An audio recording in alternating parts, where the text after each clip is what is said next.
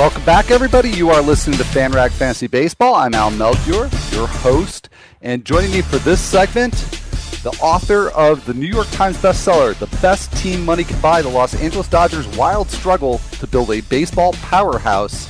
Molly Knight. Molly, thank you so much for joining me today. Thanks for having me. Uh, the, the, timing probably couldn't be any better, uh, especially since the Yu Darvish trade wasn't even announced until uh, like five minutes after I went off the air yesterday. So, uh, yeah, uh, glad yeah, I've got you on to, today. That was a bit crazy. I know when we were talking about my coming on, and I was like, well, this, this trade deadline is either going to go one of two ways. So it's probably better if I come on afterwards because otherwise, like, I'm just going to be talking into the wind. Yeah, well, and you know, so uh, I know that you, you have got a little bit of an invested stake in in the uh, Dodgers too. So yeah. you know, it could have been extreme joy or uh, ex- extreme disappointment. So I'm I'm glad for you. It's uh, it's a it's a better outcome. But uh, I certainly yeah. want to talk about uh, the. sure.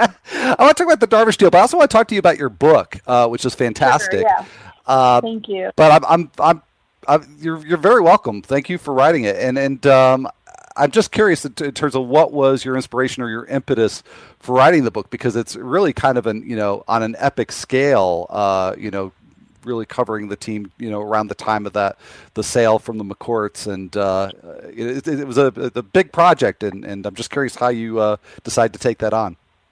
Yeah, so um, I I worked uh, for ESPN for a long time, and I was out here on the West Coast um, in LA covering the McCourt divorce. And initially, I mean, I was living in New York at the time. And initial, initially, initially uh, sorry, we thought that it was going to be um, just a quick, like weekend trip. like, oh, they're going to settle. It's going to be fine. It's going to be like a quick little blip story I was writing. And basically, I never left. Um, and so it, it, it, it spiraled into the fiasco that it was and, and became such an important story because it's pretty unprecedented for a for a commissioner to step in and essentially take a team away from an owner because of uh, you know gross negligence and incompetence and and embezzlement basically. Um, even though I wasn't allowed to say that in the book because of lawyers. Uh, but but you know um, yeah borrowing money against future season ticket sales and all of that. And when you're in that kind of an environment um, as I was every day going from the courthouse to the clubhouse and talking to the players it creates this sort of like I don't know, bunker mentality, I think, where relationships become closer than they otherwise would have been. Uh, so you have players who are like, uh, am I going to get paid because the team was bankrupt? You know, like my agent doesn't really know what's going on. Like, can you text me if you hear anything? You know, and so uh, for once, the reporter, being me, had information that they needed um, versus the other way around. So, and, and then that sort of like, um, I, I know I'm giving you a long-winded answer, but that's sort of like built into you know building relationships with um, you know players and uh, staff members and executives, and then you know going to dinners and meeting families, and just sort of went from there. And and they really they since they went from being bankrupt essentially to then having the highest payroll in the history of uh, sports um, the the goal was for them to go for me to write a book about them going from being bankrupt to winning the World Series in a year. Uh, that didn't happen, uh, as we know, but um, but that was sort of the the goal of the book. And then just just my relationships with the players and, and the stuff that they told me. I mean, it's their book, it's their stories, and um, I just wrote down what they said. Yeah, well, they're they're great stories, so uh, I highly recommend to anybody who hasn't uh, hasn't read it yet. Uh, but let's let's fast forward. Uh, to yesterday. Uh, so Yu Darvish is a Dodger, uh, and I'm really trying to see. You know, make this kind of an interesting discussion because the way I, I look at it, I mean, you have to look very hard to see if there's any downside here. I'm not sure there is any. Certainly not from the Dodgers' perspective because no. they didn't have to give up a whole lot. But I do worry right. a little bit that you know Dodger Stadium has this reputation as being this pitcher's park. It's not really. Right. And Darvish has right. struggled a bit with lefties this year. So so what? Yeah, yeah. How do you see this playing out uh, the next couple of months for Yu Darvish?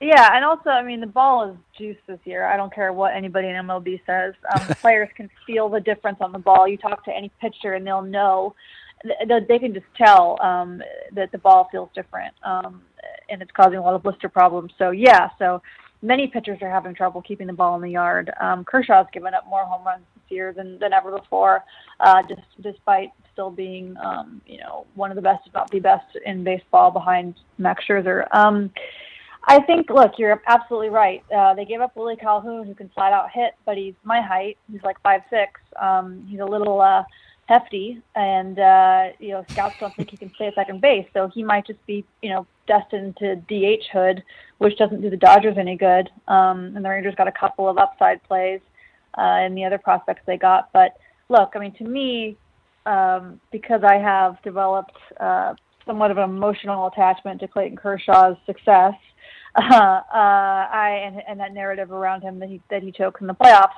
Um, I don't think people realize that you know, like last year, he pitched four times in nine days, which is insane. Um, nobody does. Nobody else is asked to do that.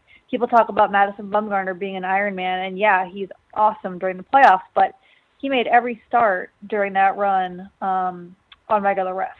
And then he came in in the World hmm. Series at the end and, and um, on short rest and relieved. But I mean, he was never asked to go on three days rest every time like Kershaw was, and they set him up to fail. He would do fine in the starts on three days rest, and then the next day, his arm, the next start, his arm was dead.